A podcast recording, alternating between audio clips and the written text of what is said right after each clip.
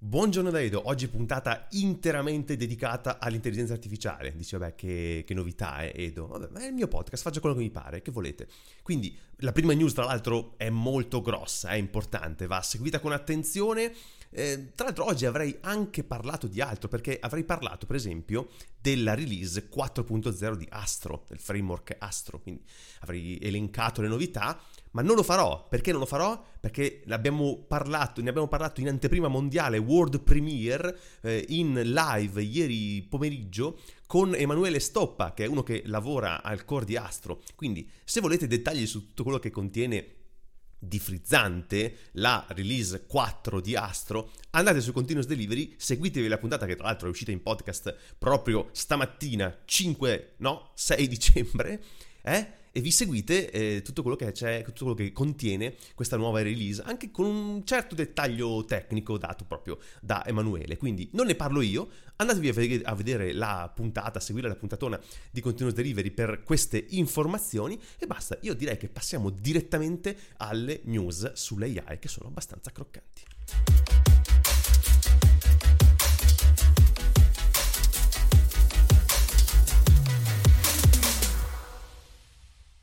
E vi dicevo che questa prima notizia sulla intelligenza artificiale è abbastanza importante perché ieri è stato costituito, o è stata annunciata la costituzione di un gruppo internazionale, una, un consorzio di eh, aziende, corporation e eh, università e centri di ricerca proprio sull'AI che si chiama AI Alliance, insomma un poco poco creativo eh, questo, questo, nome, però insomma per far capire di cosa si parla, no? AI Alliance. Sono circa 50 organizzazioni e vogliono promuovere l'AI open source eh, aperto. Quindi eh, tra queste, tra i promotori insomma, di questa iniziativa ci sono IBM e Meta, diciamo tra i nomi eh, più prominenti a livello corporate, ma ci sono anche AMD, Intel, eh, la NASA, il CERN, l'Università di Harvard e l'obiettivo sembra essere avanzare la open innovation, quindi l'innovazione aperta e la scienza aperta, eh, open science, nell'intelligenza artificiale. Quindi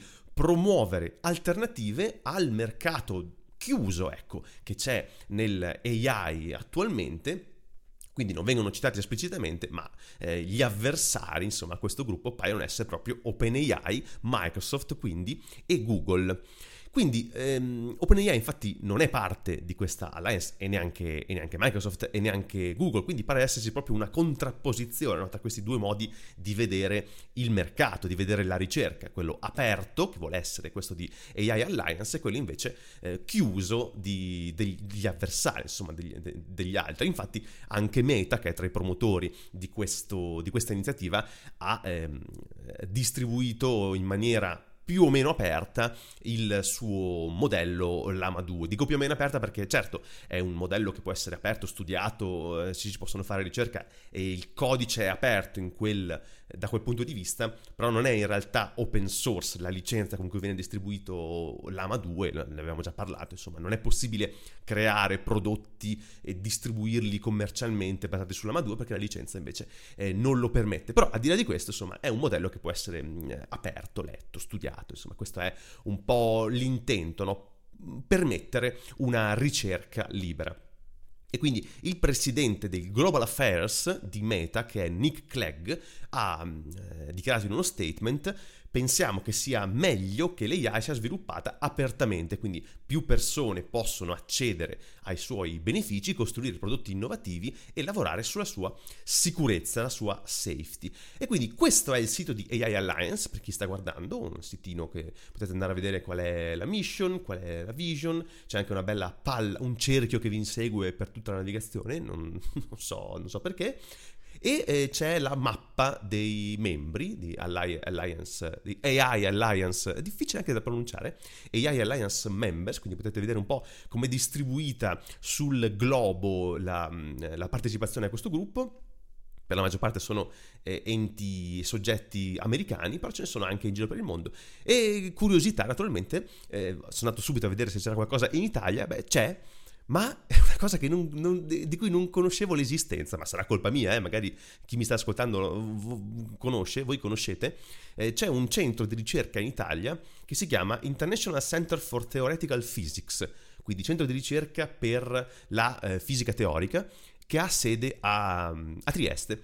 Infatti nelle, nell'elenco che voi potete vedere anche adesso, adesso, io qua sono sulla news su Ars Technica, però anche insomma, su tutto, tutti quelli che ne parlano, insomma, eh, citano i membri eh, che hanno fondato e di cui eh, insomma, che adesso fanno parte di questo gruppo. Eh, ci sono naturalmente eh, nomi noti come Hugging Face, eh, Lang Chain, l'Università di Berkeley, dell'Illinois, abbiamo detto della NASA e il CERN c'è Linux Foundation, eh, ci sono Oracle e Red Hat, che tra l'altro è strano vederli eh, menzionati insieme in un gruppo, Oracle e Red Hat, comunque c'è Sony, c'è Stability AI e eh, c'è questo eh, International Center for Theoretical Physics, quindi ICTP, che tra l'altro è mh, intitolato a Abdus Salam, io non, nella mia in, enorme ignoranza non conoscevo questo, questo, centro, non conoscevo neanche Abdus Salam, che ho, poi eh, sono andato a fare delle piccole ricerche e è un premio Nobel per la fisica proprio nel 79, a cui questo centro è intitolato perché lui l'ha fondato eh, con, assieme a fisici italiani e ha appunto sede a Trieste, tra l'altro promuove la, eh, la ricerca internazionale, cooperazione con, con i paesi, eh, insomma è un centro di eccellenza in Italia Italia, a Trieste, e io non, eh, non lo conoscevo. E sono anche andato a, a, vedere un po' se c'erano delle dichiarazioni di membri di questa fondazione, cioè di, quest, di questa, non so come chiamarle, questo consorzio, alleanza di, di entità e sono andato su, e ho trovato il, il, blog post di Red Hat che riporta un po' di dichiarazioni e c'è quella di eh, Atish Dabolkar che è il, l'attuale direttore di appunto ICTP, come sono provinciale, eh? madonna che vado a cercare subito le cose italiane, eh, vabbè, oh, mi piace così. Allora, la dichiarazione del director di ICTP dice eh, L'ICDP è insomma a piacere essere parte di questa eh, comunità di ricerca internazionale e, mh, mm, che include molti player, big player in questo campo. E ehm, facendo parte di questa alliance ci assicureremo una, che il, il nostro eh, grande network internazionale di scienziati ecco, abbia accesso alle ultime innovazioni eh, sull'AI, eh, il training, la governance senza l'ostacolo di barriere eh, di confini geografici. Quindi vedete anche già la vocazione internazionale senza confini di Atish Dabolkar, che anche lui non avevo idea della sua esistenza, di chi fosse, sono andato a vedere su Wikipedia la sua pagina. Lui è un, un fisico teorico indiano ed è pazzesco, cioè ha contribuito in modo notevolissimo alla ricerca internazionale sulla fisica, sulla teoria delle stringhe e ha inaugurato lo studio dei solitoni supersimmetrici nella teoria delle stringhe, che sono a quanto pare un elemento super importante nello studio dell'entropia quantica dei buchi neri. Ha ricevuto premi, è membro di organizzazioni in tutto il mondo, insomma è un, un fisico pazzesco e è direttore di un istituto che sta in Italia, a Trieste. Io non ne sapevo niente, come mai? Eh, voi lo sapevate? Eh, adesso, adesso, lo sapete, insomma. Abbiamo un'eccellenza in Italia e questa eccellenza è anche membro della AI Alliance che vi volevo riportare oggi. Vabbè, eh, vado un po' avanti a, a completare questa, questa, news e dice, mm, sempre sull'articolo di Ars Technica che ho voluto prendere per riferimento, dice in aggiunta alla promozione della ricerca sulla AI aperta, da notare che eh, AI aperta purtroppo è anche il nome del principale competitor di questa, di questa alliance, perché AI aperta in inglese si dice Open AI. Ma va bene, L'AI Alliance ha varie iniziative per far avanzare l'AI in un modo che sia responsabile. In realtà responsible forse non si traduce esattamente con responsabile, però insomma avete capito il senso. E questo include lo sviluppo di benchmark e eh, tool per le valutazioni, gli standard, eh, l'avanzamento nel eh, hardware accelerator, quindi nell'hardware che va a calcolare poi eh, l'AI e nel supporto della ricerca globale eh, sull'AI. Quindi va a delineare quelli che, cioè tutti i soggetti che prediligono un approccio aperto, collaborativo a questa ricerca e invece quelli che vanno a, a, fare advocacy sull'approccio contrario, quindi chiuso e proprietario. Abbiamo capito come si sta contrapponendo, come si sta delineando il mercato. E per completare prendo qualche altra, qualche altra notizia da The Register che ci dice in un articolo intitolato The World Forms AI Alliance to Promote Open and Responsible AI, se volete cercare l'articolo che ha molto di più di quello che vi dirò adesso e vi leggo solo questo. Un obiettivo di questa community è informare il pubblico, quindi, e i politici sui benefici, i rischi, le soluzioni e le regolazioni sulla AI che mm, sembra come se appunto i membri di AI Alliance vogliano un po' fare del lobbying, no? influenzare i governi, il pubblico sulle AI e sulla narrativa, su tutto quello che eh, la circonda.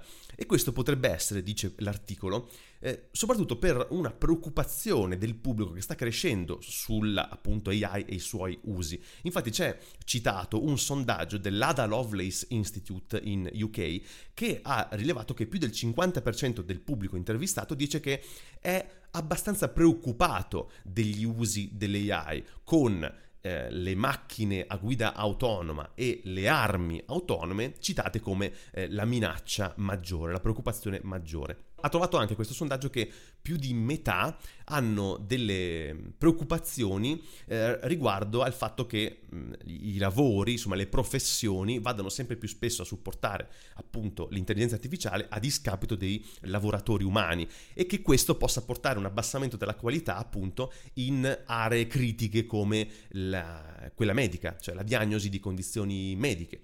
Inoltre e anche molti sono preoccupati sulla responsabilità che si dovrebbe attribuire a chi poi fa degli errori usando queste tecnologie. Quindi abbiamo parlato ovviamente di campo medico, ecco un tema importante è eh, quanto l'uso delle AI potrebbe influire sulla ricerca di responsabilità in caso di errori ovviamente di diagnosi oppure di operazioni. Ecco, è un tema abbastanza dibattuto.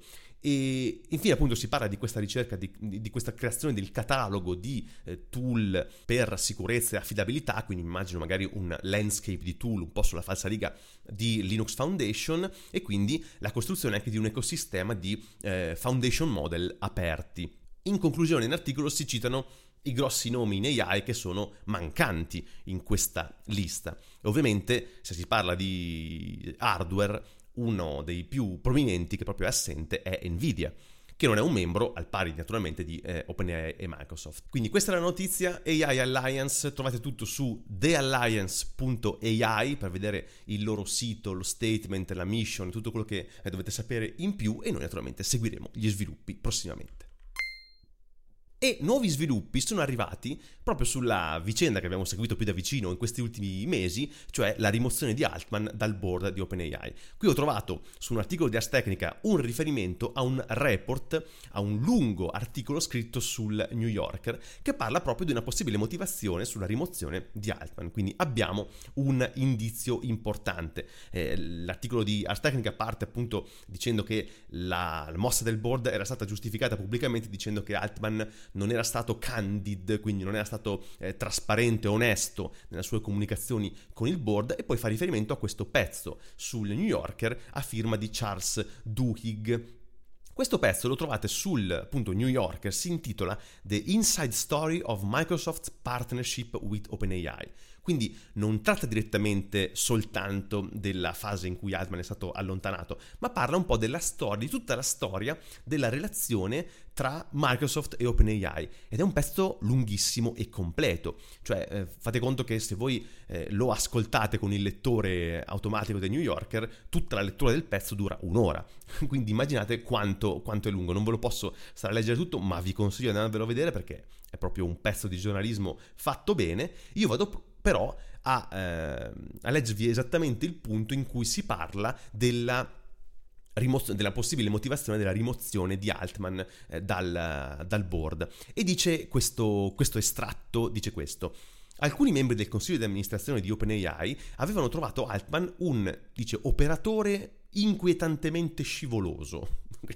Una, una metafora, no? possiamo immaginarcelo. Qui siamo a eh, un giorno dopo la, la rimozione di Altman dal board. Dice, per esempio, all'inizio dell'autunno aveva affrontato un membro, che è Ellen Toner, direttrice del Centro per la sicurezza delle tecnologie emergenti dell'Università di Georgetown, per aver collaborato alla stesura di un documento, di un paper, che ehm, apparentemente criticava OpenAI per aver alimentato le fiamme del clamore sull'AI. Il paper a cui si sta riferendo è eh, questo, Decoding Intentions, lo trovate sul sito appunto di CSET eh, di, dell'università, di, dell'università, di, Georgetown. Tra gli autori c'è appunto Ellen Toner. Il sottotitolo è Artificial Intelligence and Costly Signals. Ma insomma, andiamo, andiamo avanti.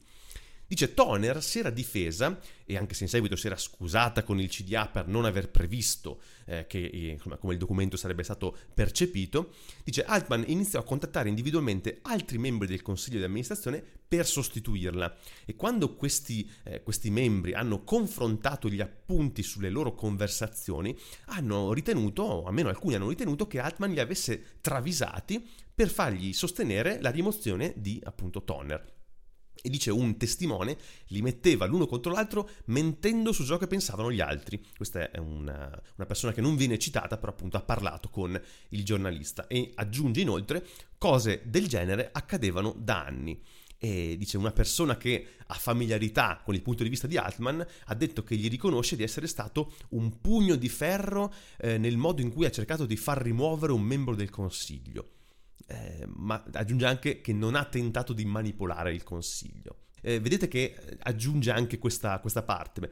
L'abilità di Altman di controllare le informazioni, manipolare le percezioni in trasparenza e in segreto ha convinto i venture capitalist a competere l'uno con l'altro investendo in varie start-up. Quindi gli si riconosce questa capacità di manipolare un po' eh, le persone, no? E poi dice, i membri del board infelici eh, pensavano che la mission di OpenAI li, gli richiedesse di essere vigilanti eh, verso una, un, una, una, un'AI che potrebbe diventare troppo pericolosa e pensavano che questo lavoro, questa mission non sarebbe potuta essere possibile con Altman alla guida. E poi un'altra frase abbastanza uh, forte dice è difficile dire se i membri del board erano più spaventati dai computer senzienti o dalla ribellione di Altman. Insomma, questo eh, chiudo qua, ma vi consiglio di andare a vedere appunto questo, questo pezzo. Ri, ripeto, si intitola The Inside Story of Microsoft's Partnership with OpenAI. Quindi consiglio eh, di dare una lettura e questa potrebbe essere anche la lettura alla situazione della, della cacciata di Altman da OpenAI. Non, non c'è ovviamente ufficialità, però si inizia un po' a capire di cosa si stava parlando. E siccome vi dicevo che oggi parliamo solo di AI, in chiusura di puntata vi segnalo una ricerca interessante di cui parla l'MIT Technology Review, il sito MIT Technology Review, e si intitola AI Carbon Footprint is bigger than you think. Non piacevole questa, questa ricerca. Si parte dal, da, da, quello che sta succedendo a Dubai, no? Cioè, i world leaders sono a Dubai per il COP28, quindi per parlare del clima. Ma c'è una cosa, dice l'articolo, di cui le persone non stanno parlando abbastanza, e cioè il carbon footprint delle AI. E un pezzo della ragione è perché le big tech non condividono il carbon footprint del training e dell'uso dei modelli e non abbiamo dei modi standardizzati per misurare le emissioni di cui l'AI è responsabile.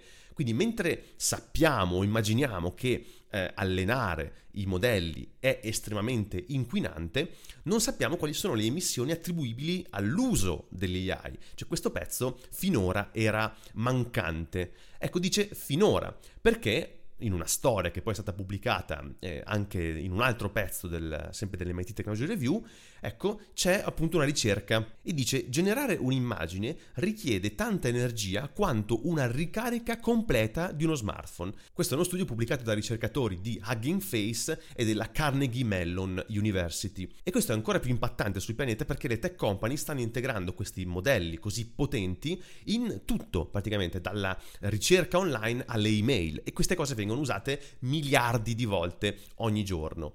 Ricerche come queste sono molto importanti per capire concretamente i numeri riguardo le emissioni. Quindi la nuvola in cui pensiamo che eh, le, i modelli AI vivano in realtà è molto tangibile. Questo lo dice la dottoressa Sasha Luccioni che lavora appunto a, a Gameface e ha guidato eh, questo lavoro.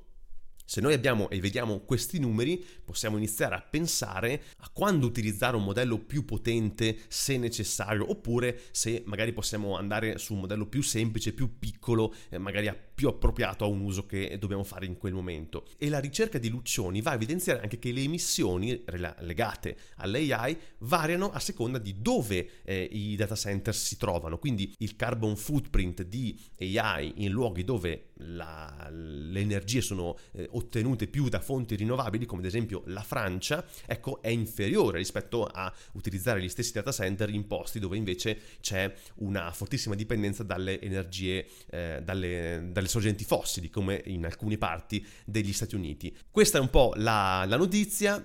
Sappiate, ma lo, lo sapevamo, no? immaginavamo che allenare le AI fosse una cosa molto dispendiosa e impattante sul pianeta dal punto di vista del carbon footprint. Ecco, ora pensiamo anche che ogni singolo uso di una API eh, o di una generazione di un'immagine, di una ricerca, di una traduzione fatta con modelli AI ha un impatto notevole sul, sul carbon footprint, quindi magari, magari eh, ci possiamo pensare un po' di più.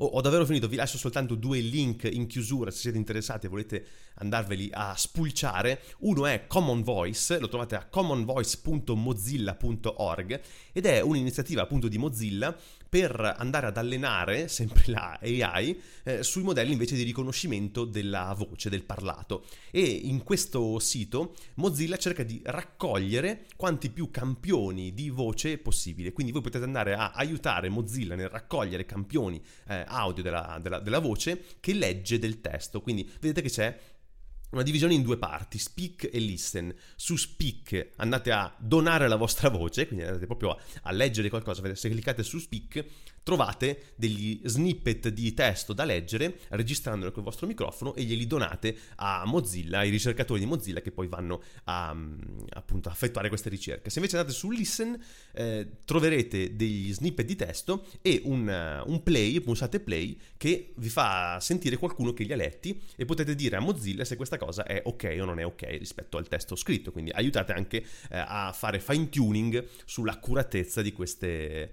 eh, di queste cose. C'è anche un write, quindi potete dare delle frasi vostre da leggere poi, da far leggere poi agli altri. Quindi Common Voice, trovate questo progettino di Mozilla se volete contribuire. E l'ultima cosa invece è un articolo tecnico eh, scritto sul blog di Nvidia che, che, spiega come mai le GPU sono oggi l'hardware più importante e sono così adatte a far girare operazioni di AI. Eh, più o meno ne abbiamo, ne abbiamo parlato, no? sono operazioni matematiche che richiedono matrici, moltiplicazioni e mh, mm, cose su cui la CPU è meno eh, performante, mentre le GPU sono fatte apposta perché il calcolo di immagini 3D è proprio basato su questo e l'articolo è molto tecnico, naturalmente se vi interessa il tema trovate sul blog di Nvidia, si chiama Why GPUs are great for AI. Ho davvero chiuso, grazie per avermi seguito, credo di aver fatto una puntata lunghissima, adesso taglierò qualcosina, eh, spero di non fare una cosa troppo, eh, troppo, lunga e tediosa, però insomma c'erano un sacco di cose di cui parlare sull'AI oggi, addirittura pensate che ho tolto una news che avevo messo inizialmente e non la recupererò più, sappiate che volevo parlare anche un po' di che fine sta facendo, che fine ha fatto XAI, la startup mitologica di Elon Musk, perché esiste XAI, esiste ancora, tra l'altro ricordate che la mission di XAI era tipo avanzare la conoscenza dell'universo, boh, una cosa così, e sta cercando dei fondi, sta raccogliendo dei fondi, ha lanciato un suo prodotto che si chiama Grok ed è un chatbot. Quindi apparentemente per avanzare la conoscenza dell'universo eh, usiamo un chatbot. Vabbè, ehm, ho finito.